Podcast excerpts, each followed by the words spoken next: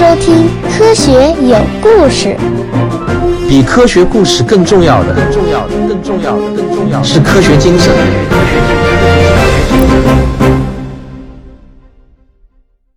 本期节目选自我的收费专辑《环球科学有故事》。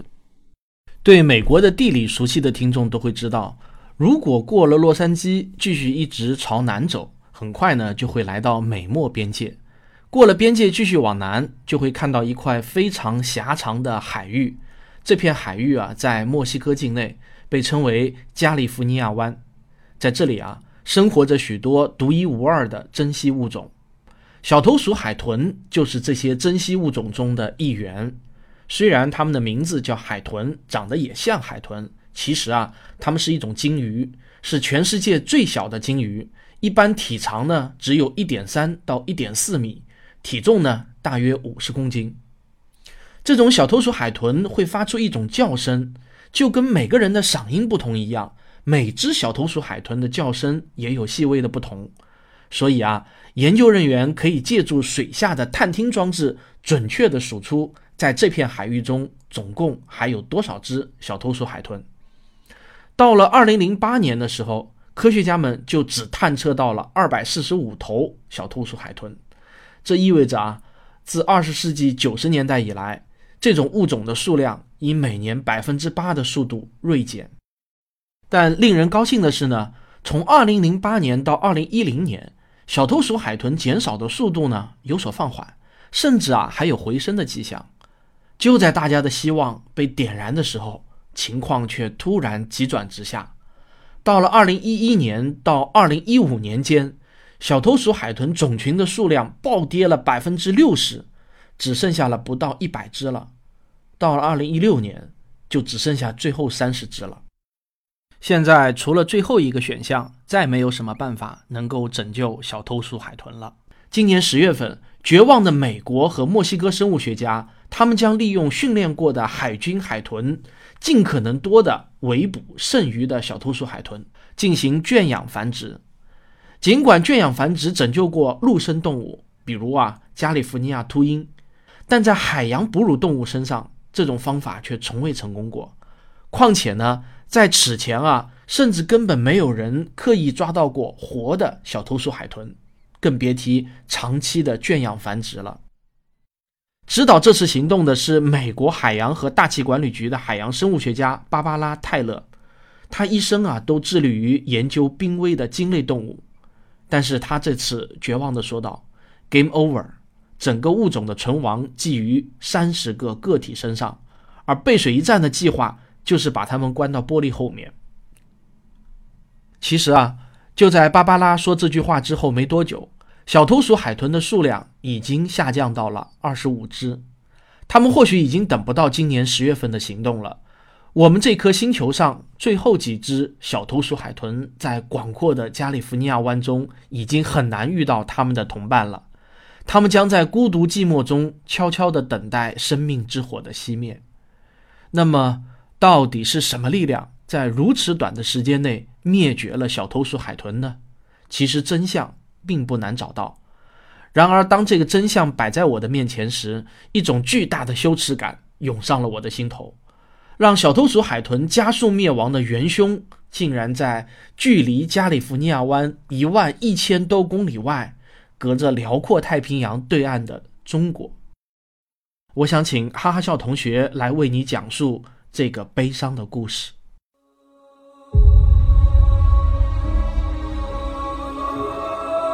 在中国，鱼鳔又名鱼胶、花胶。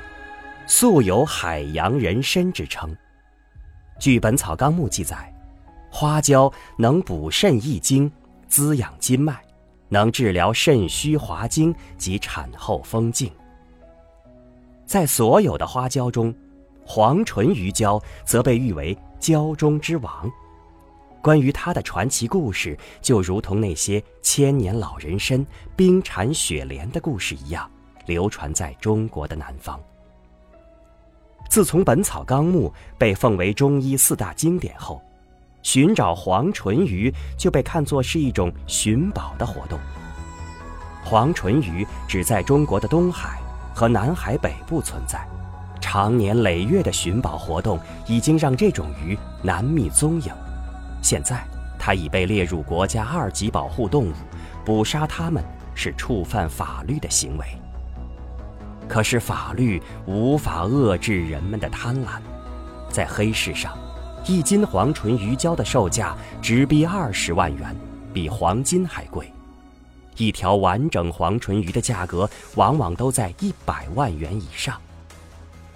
价格的昂贵助长了鱼鳔的神奇，它甚至被描述为具有起死回生之效，在老人们中口口相传。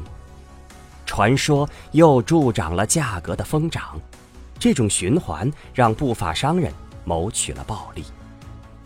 然而，濒临灭绝的黄唇鱼毕竟是捕一条少一条，奇缺的货源让商人们全世界寻找替代品。就这样，一万多公里外的加州湾石首鱼的平静生活被打破了。这种鱼的外形酷似黄唇鱼，同样拥有一幅巨大的鱼鳔。二零一一年前后。中国商人冲到了墨西哥，开出了一万美元一幅鱼鳔的价格，这是任何一个墨西哥人都无法拒绝的价格，因为打捞一条鱼的获利就比绝大多数墨西哥人工作一年的收入还多。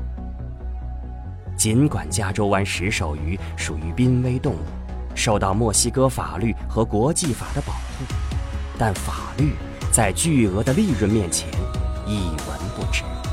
很快墨西哥的贩毒集团也发现，鱼鳔的价格竟然比冰毒的价格还高。贩毒不如贩鱼鳔。在贩毒集团有组织的保护下，渔民们在加利福尼亚湾撒下了天罗地网。这是一种被称为“刺网”的石首鱼杀手，它们可以轻易地套住石首鱼。每当一条体长一点五米的石首鱼被捕捞上来，渔民们欢呼雀跃，这很可能意味着家里孩子的学费有了着落，意味着一年的幸福生活。渔民们当场把石首鱼开膛破肚，尸体被丢弃，鱼鳔则去了中国。疯狂的利润带来疯狂的撒网。无辜的加州湾小头鼠海豚，也在这种疯狂行为中遭到了灭顶之灾。小头鼠海豚的体型与加州湾石首鱼一致，它们甚至更容易被刺网缠住。一旦被缠住，遍体鳞伤的小头鼠海豚很快就会死去，毫无生还的机会。在遥远的中国香港。正在高价求购花椒的富商黄先生，他并不知道这个正在发生着的悲伤故事。或许知道了，他也不会关心。在他的书桌上摆放着一本装帧精美的《本草纲目》。黄先生正在从中国古人的智慧中寻找健康、长寿的秘诀。好了，故事讲完了。要想为小头鼠海豚灭绝找到凶手，并不困难，是墨西哥水产养殖业与渔业全国委员会的错，因为他们拒绝约束渔民；是渔民的错，因为他们没有指出他们当中的盗捕者；是墨西哥环境和自然资源部的错，因为他们从未认真去保护濒危物种；是墨西哥执法机构的错，因为他们执法不力，毫无作为。是墨西哥中央政府的错，因为他们设立的保护区只是纸上谈兵，没有任何现实意义。是美国人的错，因为他们把水抽走，造成了科罗拉多河的干涸。是生物学家和环保人士的错，因为他们只知道一味指责无权无势的当地人。是当地地头蛇的错，因为他们让所有人陷入贫穷。是海湾毒贩的错。因为他们让盗捕活动越发猖獗，但是不管谁的错，小头鼠海豚正在浑浊的加利福尼亚海湾中悲惨的死去。但这绝非孤立，与此相反，小头鼠海豚更像是二十一世纪物种灭绝的一个预告。没有人知道下一种灭绝的动物是谁，但是我们却可以大致描述一下，这种动物的种群规模不大，相对隔离，它具有很高的经济价值，或者和某个具有很高经济价值的物种有关。它们的栖息地位于某个机构管理不完善的发展中国家，或者啊，只要有一条就足够了。它们被某种传说认为有神奇的药用价值。物种保护专家列出了数十种和小头鼠海豚处境相似的动物，比如恒河的喙豚的分布并不广泛，并且呢很容易被网缠住。在过去的六十年里，它们的数量减少了百分之五十以上，到今天已经不足两千五百头了。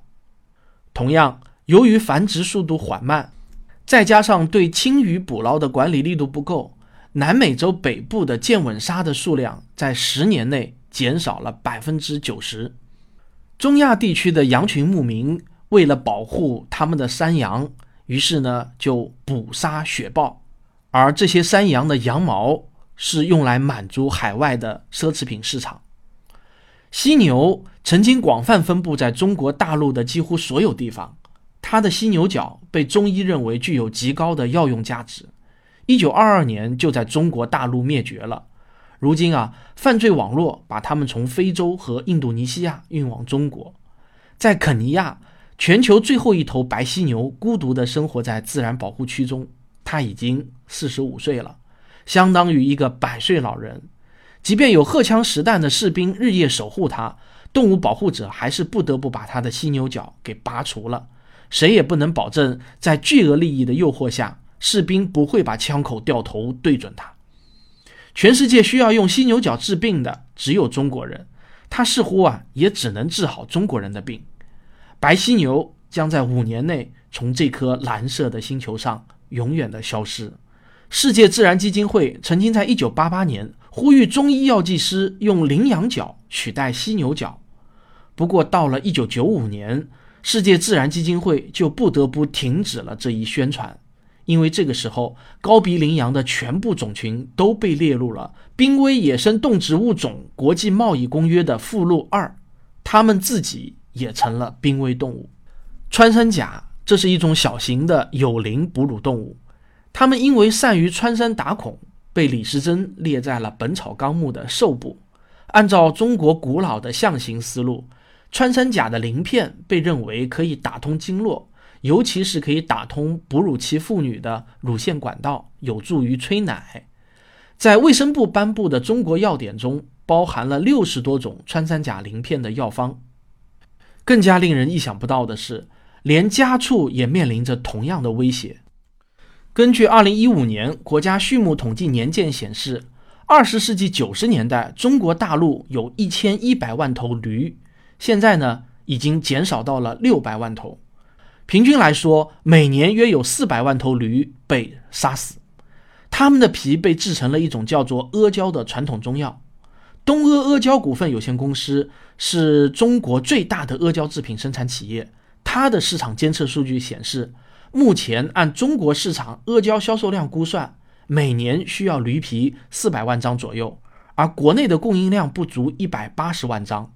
供求间的差距迫使内地工厂从其他国家进口驴皮，其中东阿阿胶从十八个国家进口驴皮。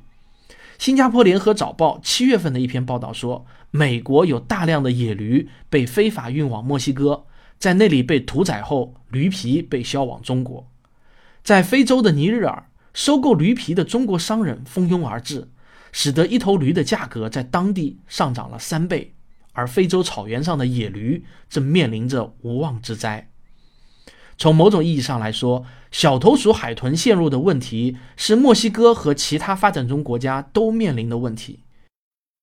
有一些组织正在为解决这个问题做出努力。沃夫斯现在正在运营一家名为“东北地区可持续发展”的组织。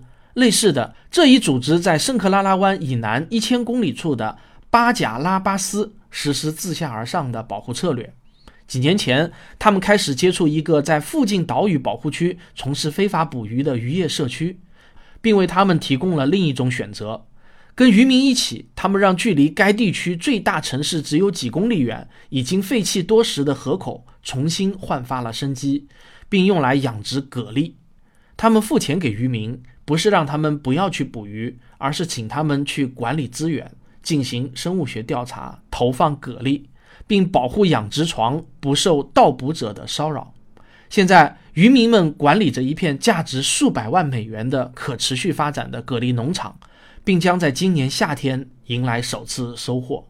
沃夫斯认为，要解决小偷鼠海豚的问题，唯一的办法就是渔民得有拯救他们的意愿。历史上没有哪个社区为了取悦政府或者一群外国来的空想型的社会改良家而彻底改变自己。不管你喜欢一个地区的渔民还是讨厌他们。只有他们能够拯救当地的物种。沃夫斯是一个美国人，他可能对石首鱼的鱼鳔正在被中国人高价求购的事件有所耳闻，但是他可能永远也无法理解为什么中国人愿意用一万美元买一只鱼鳔。他更不可能了解中医文化对于中国人的影响力。当贩鱼鳔的利润超过贩毒的利润时，人是会失去理性的。最后啊。我还想告诉大家几个数据，《本草纲目》中一共记载了四百六十一种动物药，在最新版的《中国药典》中一共记载了五十种动物药，包括鹿茸、麝香、熊胆、穿山甲、蛤蟆油、金钱白花蛇、乌梢蛇、羚羊、蚯蚓、水蛭等等。感谢收听今天的环球科学有故事，我们下期再见。我是刘敬正，我是汪杰，我是吴黎明，我是王木头，我是旭东，我是卓老板，我们是科学声音。考虑到这是一个全网播出的节目，并且是和环球科学杂志社联合播出的一个节目，所以啊，我这期节目写的是相当克制的。呃，我相信我的资深老听众，你们懂的。希望大家能够把这期节目分享出去。有些事情虽然做了，产生的影响非常非常的有限，但是能够产生一点是一点吧。谢谢大家。